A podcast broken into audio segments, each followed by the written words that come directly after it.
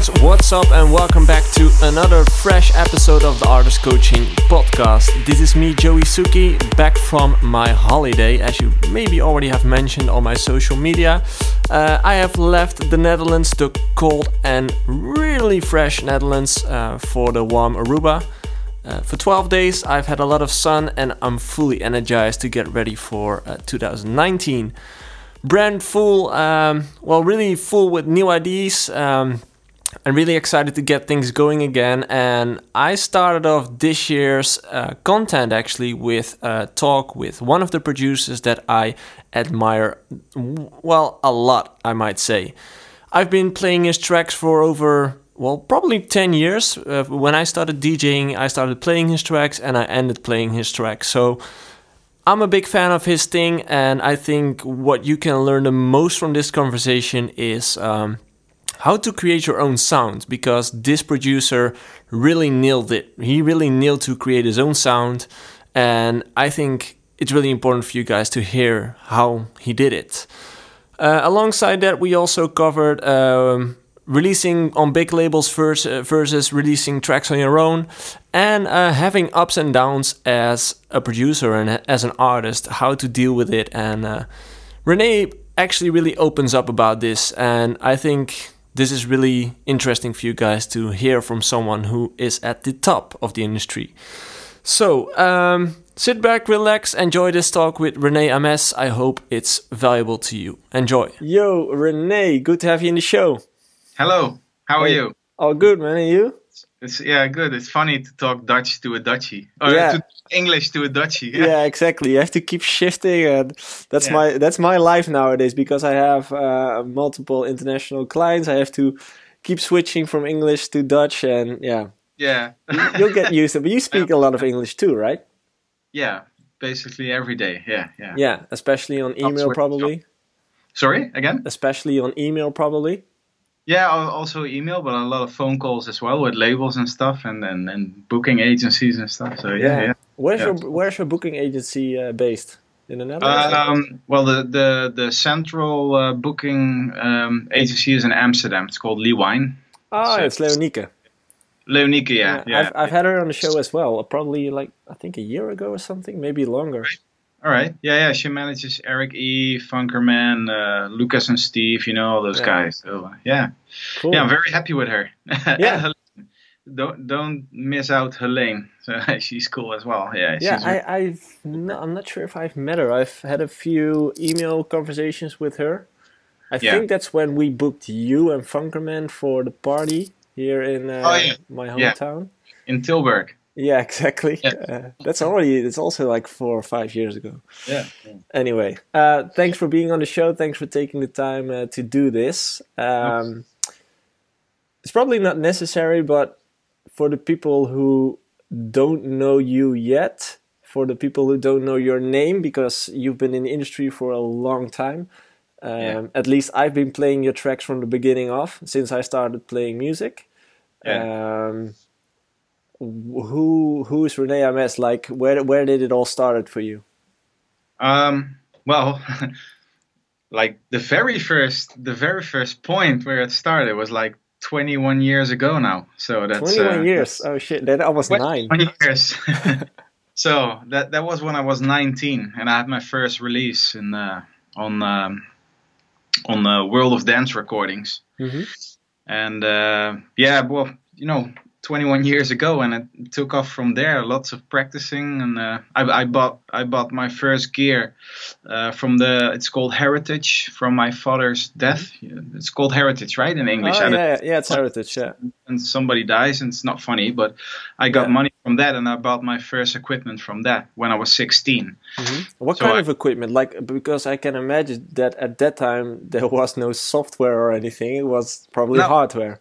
Yeah, well, I bought um, a very old Akai um, XL1000 sample keyboard or something, mm-hmm. which could only sample on uh, 12 kilohertz or uh, 12, I don't know, no, 12 bit. It was 12 bit. 12 bit, yeah. yeah.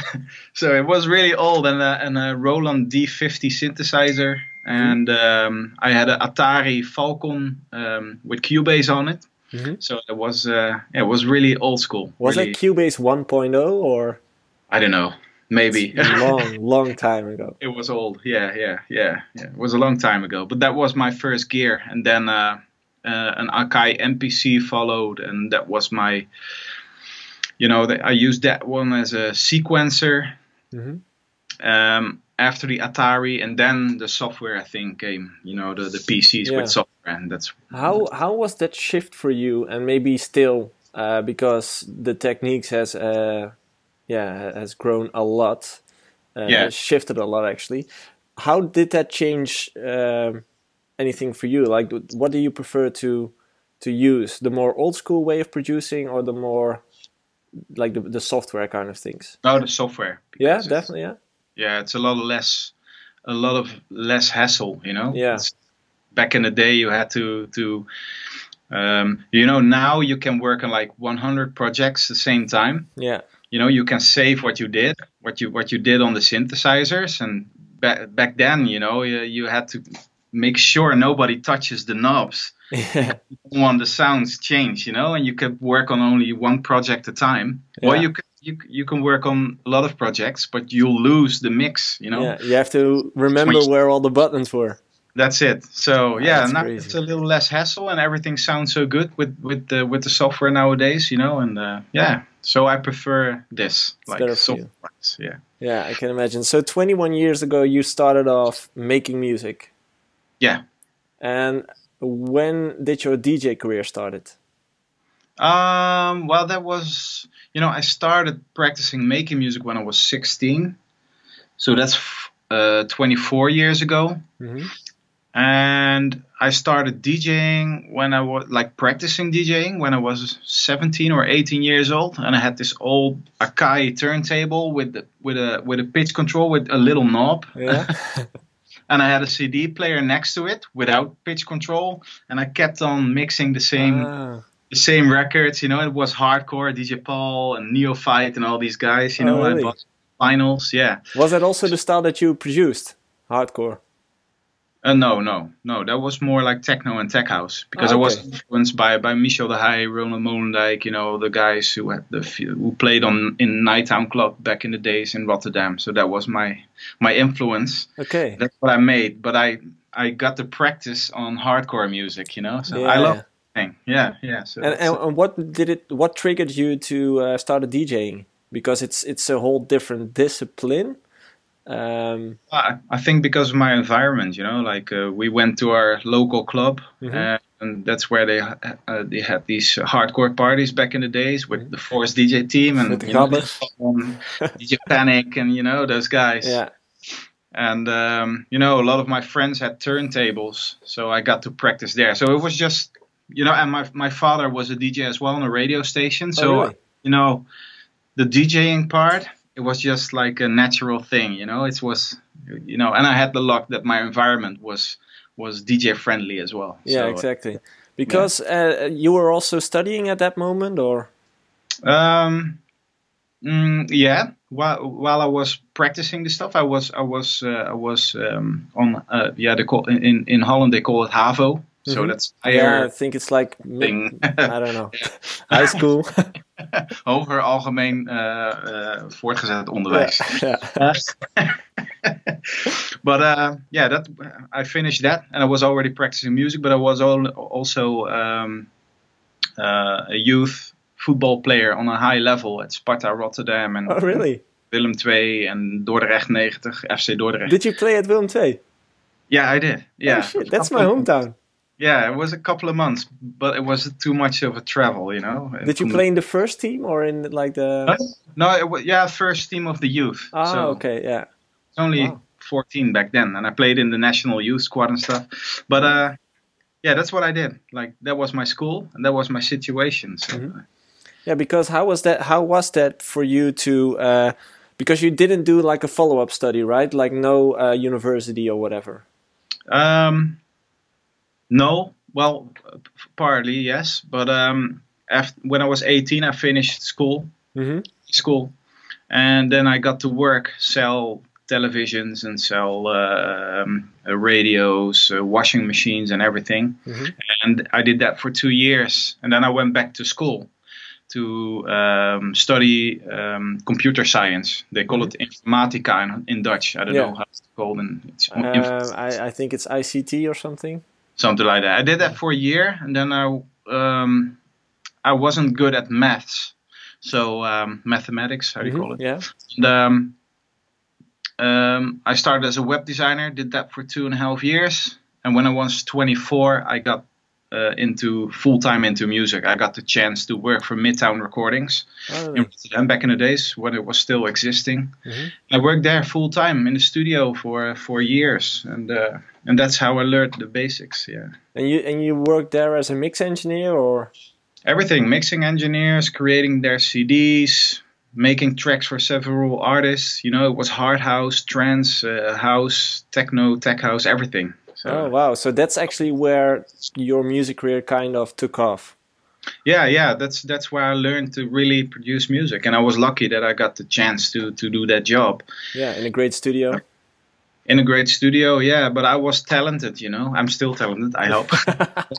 I was talented, so that's that they they picked that up, and I was willing to work for for really little money. Yeah, you know, my, my, my friends they wanted to work for money. Also in the music business a lot of my friends had dreams to work in the music business but you know a couple of friends got the chance to work in a studio like that as well like for in, in hollywood music hall in rotterdam but the money was no good. So they said no i'd rather work as a as a this or a that. Yeah. He said okay give me a couple of hundred euros. I'm gonna work in the studio full time i don't care. I want to learn it you know? I'll be there yeah.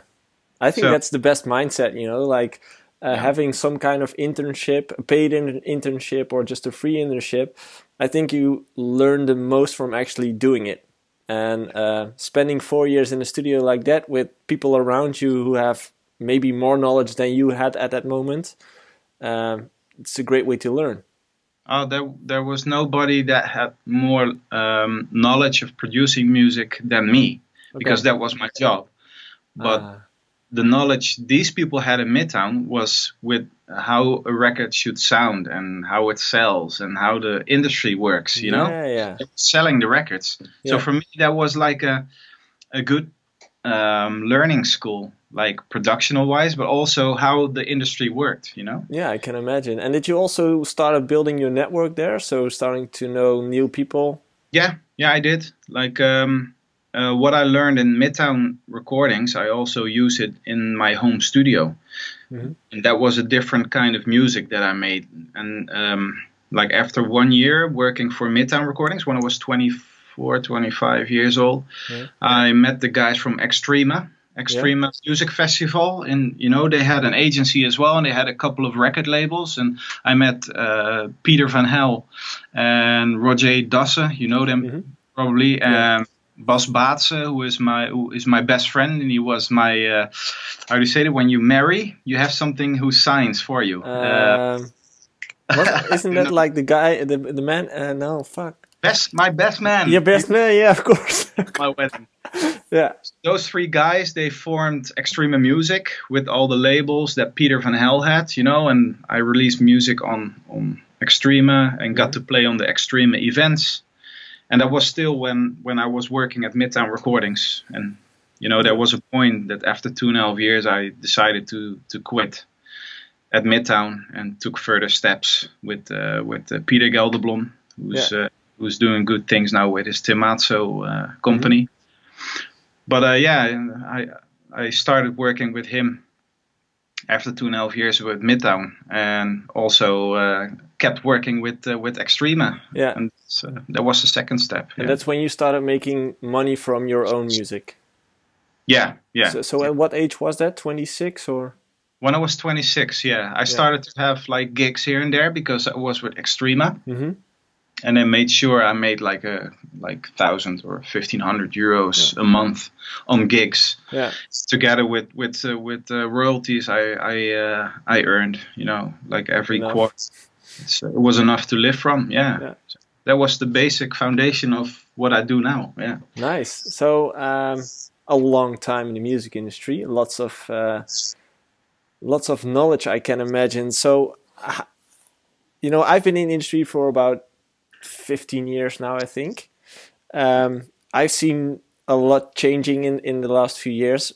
What did you see changing, and what did you, what do you like the most about the changes in the music industry right now? Mm, well, it's more the change I see is the growth. Like like the scene has got so big. Mm-hmm. It hasn't changed that much, like uh, with with networking or you know the the way the music is brought into uh, like the music is made. You know, it mm-hmm. technically it, it, it it's involved, of course, and. Yeah. But the basic strategy, uh, strategy, yeah, to, strategy, yeah, to, to get there is basically the same. But because of everything is so big and so much new talent is there, mm-hmm.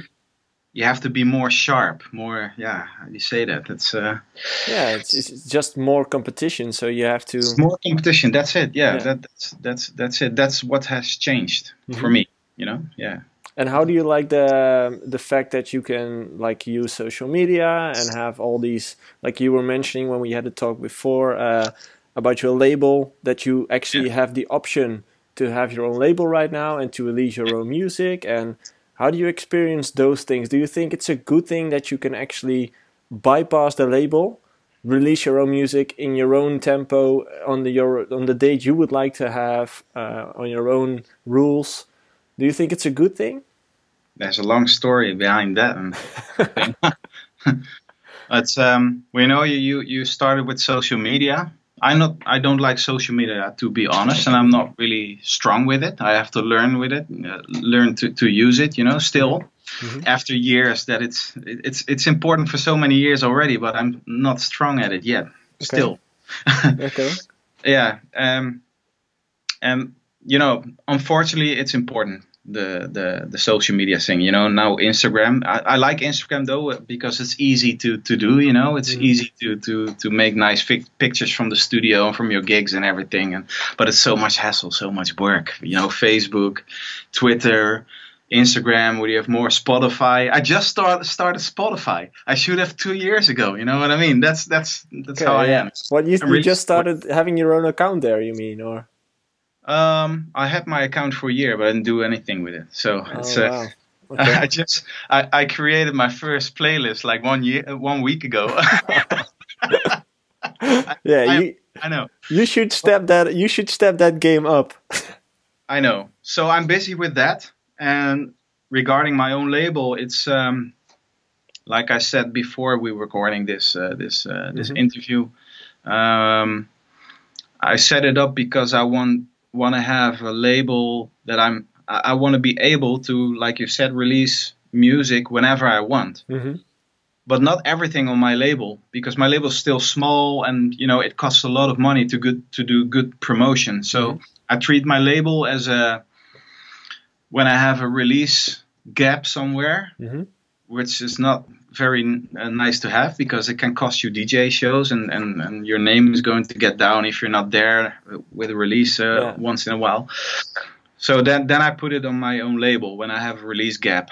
Mm-hmm. But I still try to get my release on the biggest labels like Toolroom and and you know uh, I want to do something on Sola. I want to do something on on Relief again. You know it's been a long time since I've been on those labels. Yeah. So yeah, that's why I have the label to, yeah. to keep there, to keep my name there. But you know, it's it's still important to have records on the big labels. Yeah. Yeah. And do you like the fact that it's that it's possible? Like uh, because that has changed in the last twenty years. Twenty years ago, you were relying on only the labels. You know, like they were in charge of when your music got out there.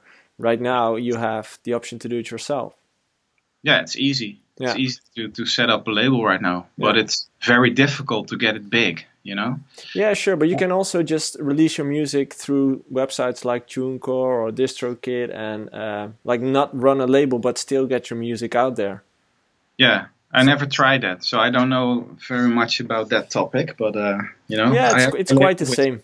It's quite yeah, I have, yeah, I have I have my label with Labelworks. Mm-hmm and um, I just upload my tracks with the artwork and some info, and they distribute it to all the the, the big stores and streaming yeah. platforms like Spotify. It's, it's the exact same, exact same thing. Everything, yeah, yeah. Okay, perfect. So I do it with Label Works then. yeah. Ah, perfect. Yeah, there's there's like probably a dozen of platforms who, who yeah. deliver those kind of services. I and just I see the label. The, I see the label is growing. You know, the the Beatport followers is is is growing also on Traxsource and stuff. You know, so I see and the income is increasing mm-hmm. steadily, but it's increasing. So the label is growing, and I'm happy with that. But you know, if you want to have like like fast growings, you have to spend like 700 or 800 pounds. Yeah, marketing budget. On marketing and PR, and I, you know, I'm I'm not I'm not poor but I wanna I don't want to get poor, you know. if I'm doing good point, yeah. 800 pounds every release, yeah. you know, it's too much money. So it's uh, I just keep, let it grow like steadily and slowly via my own uh, social media channels, you know, mm-hmm. and that's, that's how I'm doing it, you know. Yeah. Okay. And um, like during all those years, that's the thing that I'm that really makes you stand out from the crowd, in my opinion. Um, and that's why I think this is important to hear for everyone who's listening or watching right now. Um, yeah. Like I said, I've been playing your songs from the beginning, and even when I listen back to your songs from 10, 15 years ago, and I listen to your latest release, I can still hear this is a track from Rene. Yeah. Um, and that has all to do with the fact that it's your sound. And yeah. I think people who are watching and listening right now probably recognize that same sound. The one thing that a lot of people are struggling with, um, a lot of producers in particularly, um, is creating their own sound. Yeah. The big question always is are you able to actually develop your own sound by thinking about it like okay this is I, I need to think of a certain sound which i'm going to create or is it just something that's that grows organically? I think it's the second part mm-hmm. you yeah. you mentioned. It's um, I I was always a very you know my sound is very acoustic sounding. You know the drums and everything. It's always it's not too electronic. You know it's, yeah. it's just a clap mm-hmm. from a 909 or 808 from a sample pack and put it on there so like like many records you hear. Mm-hmm. It's just like that. So it's it's okay because there are hits with with yeah. with just simple claps. You know, it's about the idea. Mm-hmm. But if my sound is defined by a lot of hip hop beats, you know, so I'm using the the the Neptune sample pack for my drums That's for great, over yeah. for over 15 years now.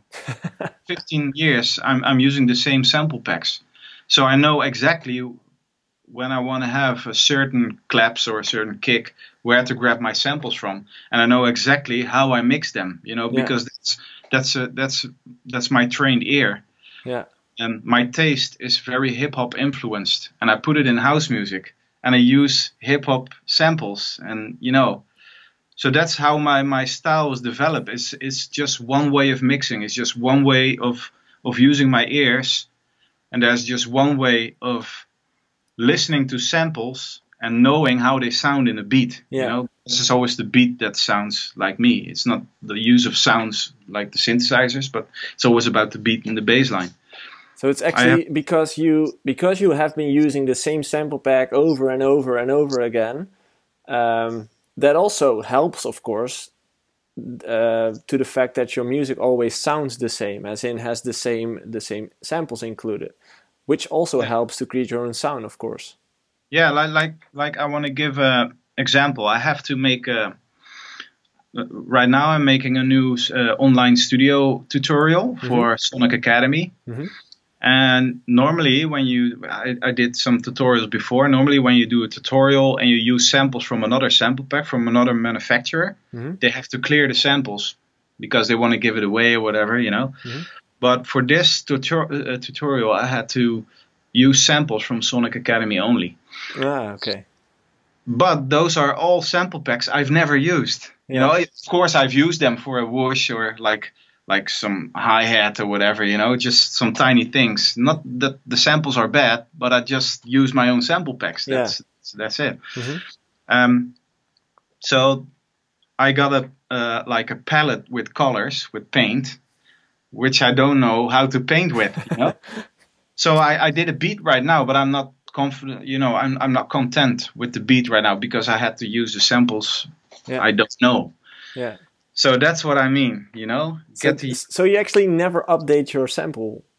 Uh, course I do for tiny bits, and sometimes yeah. I hear something in a sample that's similar to what I hear in my own sample packs. You know, that's yeah. it's just it's it's rather the trained ear that's important than the sample pack itself. Yeah. And then with your trained ear, you use the same sample packs over and over again. But sometimes you combine things from that well-known sample pack and that, and so yeah, never sounds the same. But because you know how to mix all those elements, it, yeah. it's it's like me, you know, yeah. Oh, yeah, it's very hard to explain. It's very hard to explain. Yeah, but it's interesting because I think it's it's uh, it has to do with two things, you know. Like one is of course the gear, like wh- which samples do you use, which clearly yeah. is the same one over and over and over again. That helps to create your own sound, but at the other t- at the other hand, it also is um, your trained ear and the thing that you would like to hear, like your own taste.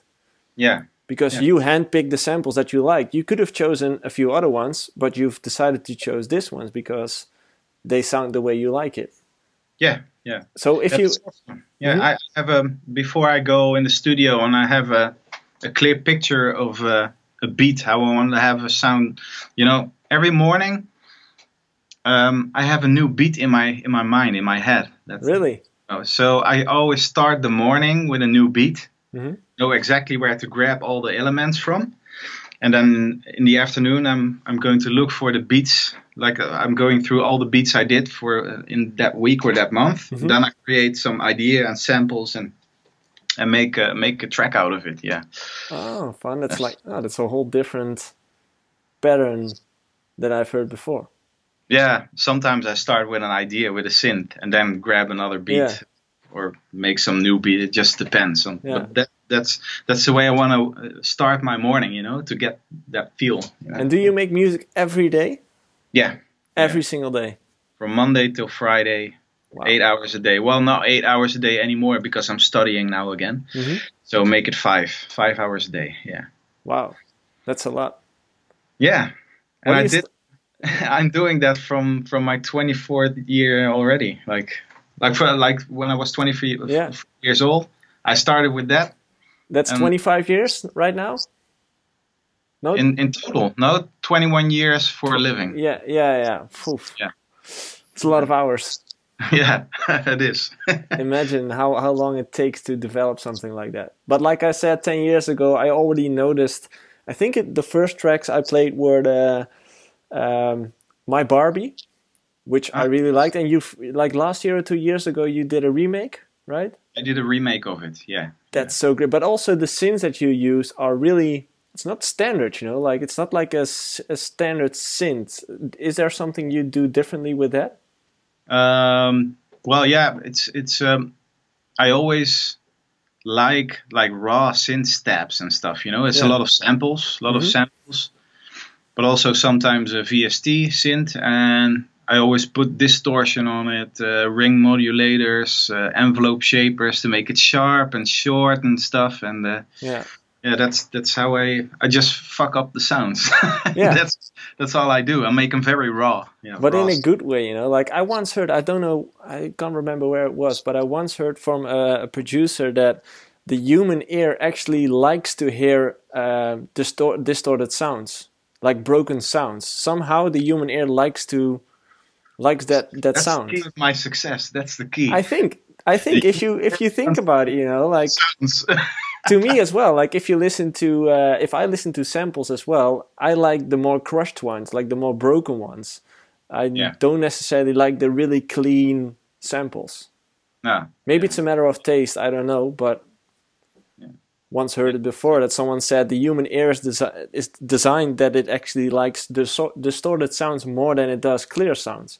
I'm not sure yeah. if it's true, but I heard it somewhere. Maybe, yeah. Well, that's the coming back to my like talking about my beats again. My sound, mm-hmm. my beats are always like a little bit crushed and distorted as well. You know. Yeah. Yeah.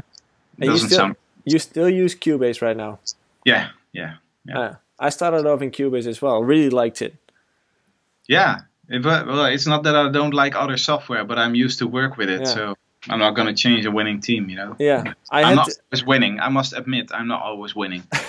Good topic maybe to talk about as well. Yeah, like, yeah, maybe. Yeah, that's a great. It's. I think that's an interesting thing. I think for for a lot of people who aren't in the music industry that deep, who are who are just getting started, if they have a look at guys like you, like guys who already made it or had like big tracks and make a living out of music, yeah, it's really easy to get the feeling that it's really easy. You know, like yeah. making music, and you wake up and make music, and there's a big next big hit ready to go.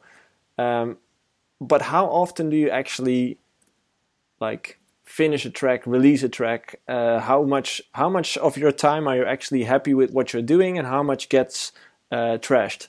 Uh, well, I think I think I have to talk about the last ten years then, because I think everybody goes like all artists goes with they experience times of ups and downs you know mm-hmm. like 10 years ago that was a really really big up for me mm-hmm. i made i made some really big hits mm-hmm.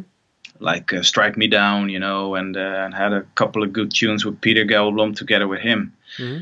so I was still with extreme music then, and my, my career took off. Like I was flying to different to three, four different countries every week, mm-hmm. and um, that last for like that lasted for like three or four years. Then I left Extreme Music. They they uh, they stopped Extreme Music, so I had to go uh, with one management back then, mm-hmm. and it was still good, but times changed back then, also music wise. So I was still doing good, doing my releases on Toolroom and stuff, you know, but mm-hmm. I didn't have these big radio hits anymore. So I wasn't earning the big bucks anymore, the big money, you mm-hmm. know. I was still doing good, and that point lasted all the way to now. Mm-hmm. You know, I you know I have some some hits here and there on Toolroom, you know, with Mark Knight and Green Velvet. I did live stream one year ago. Yeah. And I had a couple of uh, records like uh, Like It Deep on Toolroom as well, and we had Lord together with Ferreck Dawn on, on Spinnin' Deep, and mm-hmm. I had some other cool records on Suara recordings and stuff. So that's good, but um, some sometimes I really have really big downs, you know, mm-hmm. and and then all of a sudden, out of nothing, well, you haven't done anything special. Like last year, I had a really good 2018 with lots of shows in different countries, and you know, uh, I was doing good financially wise as well. I had nothing to complain, but I didn't do anything special for over a year or one and a half year. The last one and a half year, half year uh, one and a half year, yeah. I didn't do anything special. But what's special in no, your opinion? Really if you talk about special, what's special?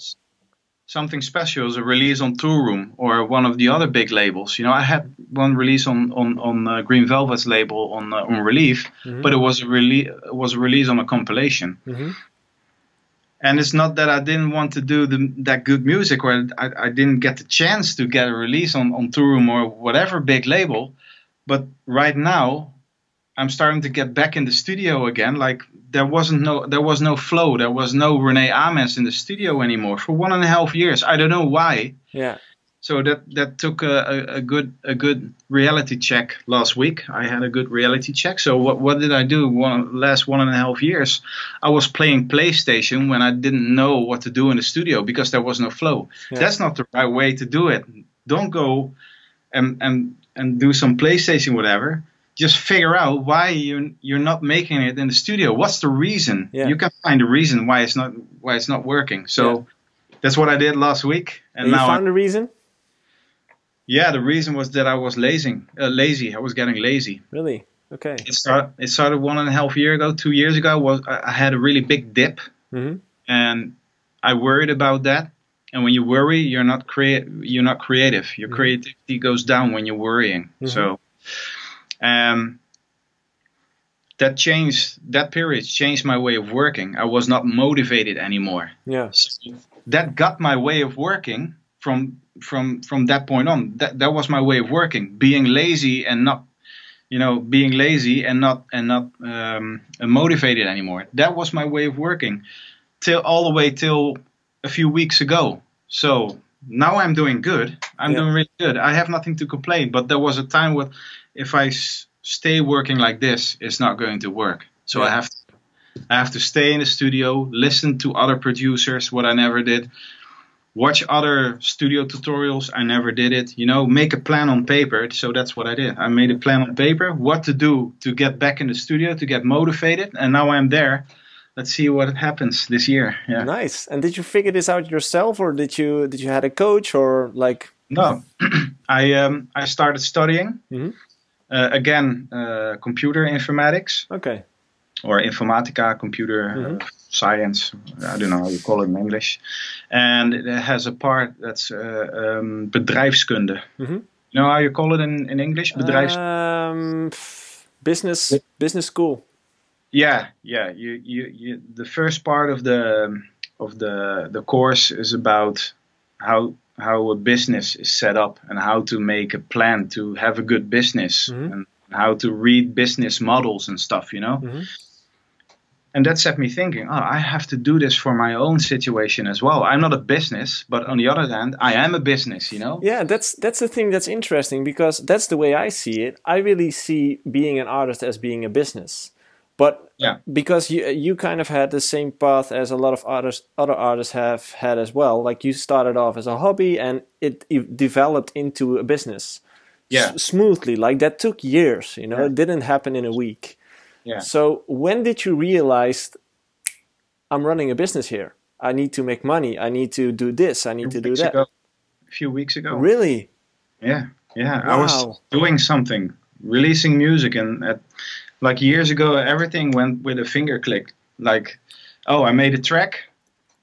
Uh, Room, Suara, Spinning, whatever kind of label. They liked it. Oh, here you have it. Sign it. That's it. And That's you it. never thought about anything else. no, I was just doing this, and wow. I, I never thought about the business model. So now I, I, I wrote down on a paper a few mm-hmm. weeks what I didn't do right and what to do right if you want to get up there again. Mm-hmm. Just write it down. Also, like for new talent or guys who, who are not there yet who wants to make a li- living out of it, write down what an artist needs, in your opinion, and then um, like see if it matches your your your bad your bad habits or your bad points you know yeah. write down what you're doing what you're doing wrong in your opinion mm-hmm. compare them to a list of what you have to do to get up there and get dj shows and stuff yeah. And then see what and then make a plan like oh these are my my points and uh, these are the points i'm doing wrong yeah let's go what i'm going to work on so for me that was make a spotify list make a dj mix every month um, in the studio, I have a whole new way of working, wrote written down on paper. Yeah. So follow all these steps which you have to do to to get up there again, or to go, get up there for the first time. I don't know. Yeah, but I think that one of the biggest pitfalls, at least I had that, I had it a few times, and I listening to your story, I guess you had it as well. Staying motivated and staying triggered. Um, to get going with the music is difficult as in you have this big ups and you have this big downs and it's really hard to get yourself going every time to to get back in that mindset to get back in that mood um, what really happened for me and i'm not sure if if you've already dived into it deeper but what really happened uh, helped for me is figuring out what triggered me. Yeah. And that's maybe sounds a bit too vague but i started listening to like my body like what's my body telling me? And i noticed that when i'm listening to podcast episodes certain podcast episodes uh, or when i watch mu- uh, music documentaries i get hyped as in i get all the energy you know like i feel like okay i need to go i need to go i need to do this i need to do that and yeah. so I, I started noticing those things help me to get motivated and to get me in the right mindset uh, yeah. So I started listening to podcasts every day, every morning when I wake up. I listen to 15 minutes, 30 minutes, 20 minutes, whatever I can get in there. I listen to a podcast and it just instantly helps me to get into the right mindset. This for me is the same. Like I, I am, I'm an Instagram addict, a little bit too much. That's also in my plan, by the way. Don't do too much Instagram anymore. Don't watch it too much anymore. Yeah because it distracts me from what I'm doing. Yeah, you start procrastinating. Uh, like yeah, but you know, I'm, for instance, uh, this morning um, I'm a really big fan of uh, of uh, Dennis Ferrer mm-hmm. and his, his, deep housey, housey, techie sound. Yeah, and I saw a little clip of a event he was playing at, and he played a tune. I was like, oh man, shit, I have to do this as well. Like, and I that changed my mindset again. Like. Yep right, let's go in the studio. fuck the studying uh, part, the course, which I normally do in the morning. Mm-hmm. I study, but no, I was yeah, I have to go high. I was yeah, high. Exactly. Yeah. Music. So that's what you mean as well. Like yeah. Uh, yeah. And I think that's important, you know, as soon as you know what gets you off, like what triggers you to uh, to get that energy flowing again, as soon as you find that out, that's really important. Yeah. Because yeah. I, have had a period, uh, as you've mentioned, I've had that the same thing. Like I've also been into the studio for, well, I've actually not been in the studio for like a year or maybe a year and a half, where I just didn't know what to do. I just yeah. became lazy because the gigs came in, uh, like I fl- flew over the world. I didn't really find a reason to make music anymore, and I didn't really felt like it because I wasn't really challenged. You know, I yeah. wasn't. I wasn't really. Yeah, I didn't know what kind of genre to do. Yeah, yeah. That, that's that's just a small part of my problem. Sometimes it's. Uh, yeah. Yeah, you know, uh, for some reason my music didn't sound good enough last year. You know, I had good releases there, like I said, live stream and yeah. and, and the release with uh, with uh, Ferreck Dawn called Duncan Duncan on uh, on Armada Subjekt mm-hmm. did well as well. You know, those were good records, but somehow I didn't know how to let my record sound as good as it normally does. You know, yeah. so and you know now it's it's getting back there bit by bit so it's uh, in my opinion but i think so it, it's going to work so yeah well the, the I, also wrote down a goal what what's my goal at the end of 2019 mm-hmm. i want to have the same amount of shows that i have in 2018 because mm-hmm. it was a good year but i want to have more records on the good labels that's my goal how am i going to do that wrote it down plan made do it be be, be confident and listen, do a lot of A being, listening to other tracks as well. That's mm-hmm. what I never did. I just, you know, I was confident. It's my record, it's my sound. I'm king. I'm doing it. yeah, but that's how it works. So I, am listening to another, to to other tracks now as well. I did it. I did A being like for the mixing part of my tracks, yeah. but not for the sound and you know what's hot and what's not hot right now. So uh, wow, yeah. it's so great to hear, man. Like I, I really didn't I would have never guessed that you didn't thought about the business side. Never. Um, well, okay. You know, I had some questions from um, the people in the artist coaching community Facebook group as well. Uh, yeah. So if you're uh, okay with it, let's dive into those and right. uh, see no what we can get from them. Yeah. One of them is how many tracks do you produce per year, and how much of them do you actually release? Uh, and there's another part to the question how do you maintain a constant level of quality? So, first, how much tracks do you release and how much do actually get released? Well, I'm, I think in average, I make one track a week, mm-hmm. sometimes two, sometimes one in two weeks. But I think uh, the amount of tracks I really finish is like four per month, three or four. And then once every two months, there's one track that a label wants to have. Wow. So, if that answers the question, that's okay. it. You know, I'm producing every day, and I make a lot of like basic setups for tracks and stuff. Yeah. But like one out of ten um, make it to to to to uh, to finish it, and then when once it's finished, mm-hmm. it's not even sure if it's going to get released. But so why I, not why not release it yourself? Because it must be a good track, you know, like. Well, sometimes it's not. You know, it's just not. You know what I explained like earlier. Yeah. In, like in the middle of the the, the interview, it's it it all depends. It's just sometimes. you know sometimes it's just not good enough. If you listen to to the track like the next morning, mm-hmm. a lot of times it sounds like shit. You know, I don't know why, but it's just just happens like that. It's just one one track every two months. It's it's good for a release, okay. and then and then it's still not a hit. You still have to like see what happens. It's yeah. just it's also a matter of luck. Yeah. Okay. And um, does a booker really help? And do you think it's worth to have one? Well, there was, there was a second part of the oh, question. Oh yeah, sorry. How do you maintain a constant level of quality? Yeah. That's hard.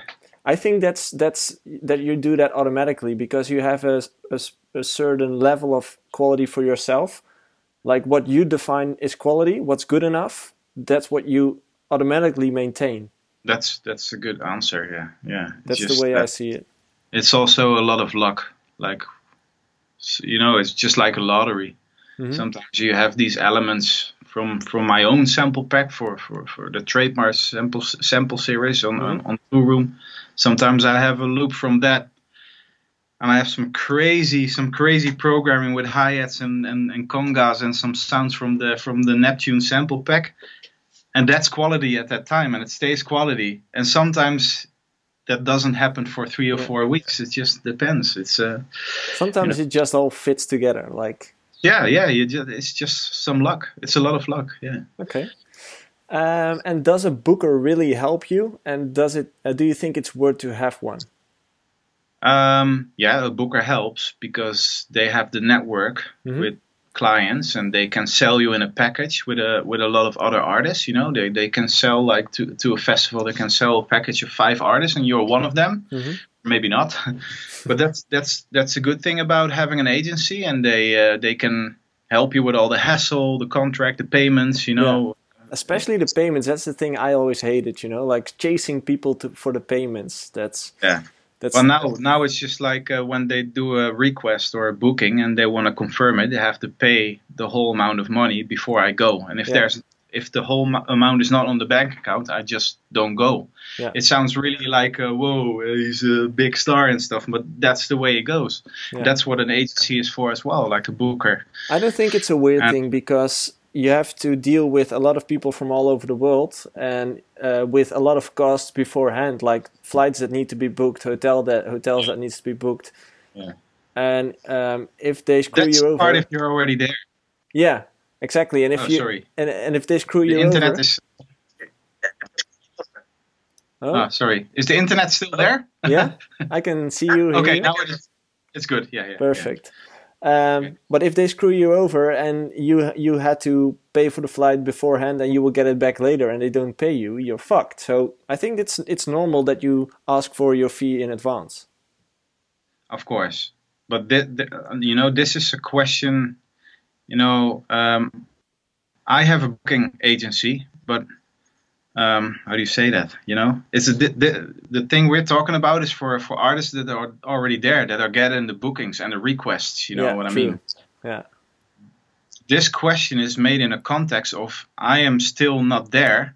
Do I need that booking agent right yeah. now? In that case, it's so, it's worth for the for the network. Yeah, yeah. So now, right now, if you're still starting, I don't know if a booker helps because your name is still not there, you know. Mm-hmm. But if your name is there and you had some good releases uh, there, on the, yeah, of course, you need a uh, you need an agent, definitely. Okay. Yeah. Um, someone here asks about how you feel about social media, but we've already been through that. Um,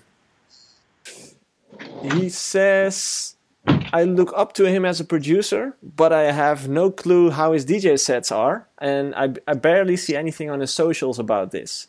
Is this yeah. a conscious choice? Um, well, if you know, um, maybe yes, but maybe it's a part of me being lazy. Yeah, yeah. Like like I said, we've been through it. Probably it's probably that. Yeah.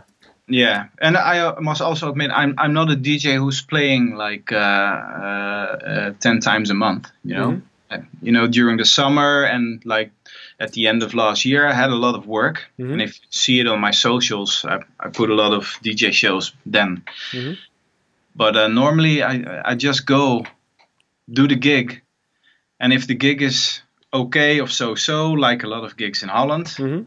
then I don't post anything. Okay. And you know, that's maybe the, the thing when I'm DJing. I'm not go- giving away my phone can you please film this or can you please film that? You know, it, I'm not like that. Yeah, yeah. I, am going to stand with the phone like this. Oh, look at me, the crowd and me, and then no, I'm there for the music and the audience, and yeah. that's a, that's something I do, you know, naturally. You know, I, I I don't. Maybe I should do it. You know, film more of my DJ sets and stuff, mm-hmm. but it's just it's a combination of being lazy and being there for the crowd and not for filming you yeah. know what i'm so it's it's it's kind of a conscious choice, but you also will start doing monthly mixes from now on, right? Yeah, yeah, yeah. I'm going to put more effort in that, you know. And now we're in the down months, like January mm-hmm. February. December, that's always a bit down. So you won't sh- you won't see much things of DJ gigs on my socials right now yeah. because I'm more in the studio now. But uh, you know, in this summer and this spring and everything, I'm going to film everything. Okay, promise. Yeah, promise. Now it's on video. You're fucked. um, yeah, cool. That were all the questions actually. Um, thanks for taking the time to do this. Like I said before. Uh, I really learned a lot of, of new stuff about you. Like we already met a few times, but definitely a few things I didn't knew about you. Okay. Um, and I'm really interested to see how 2019 will develop for you, knowing that you had a breakthrough moment last week. Yeah. Uh, I really believe in those things. You know, like I really believe in the fact that your mindset matters. Um, yeah. And I feel like you're in a good mindset right now. So I'm really curious to see where this will take you in the in the next year. Okay, yeah, yeah, me too. yeah. um, yeah, thanks for taking the time and uh, good luck, man. You're welcome, mate. bye bye. Bye.